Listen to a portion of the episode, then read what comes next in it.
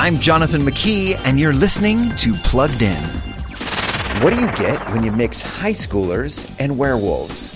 Paramount Plus is taking yet another swing at this familiar theme in a new series, Wolf Pack. With only a few episodes under its belt, it's hard to tell where Wolf Pack will lead. So far, it's ringing true to its TVMA rating.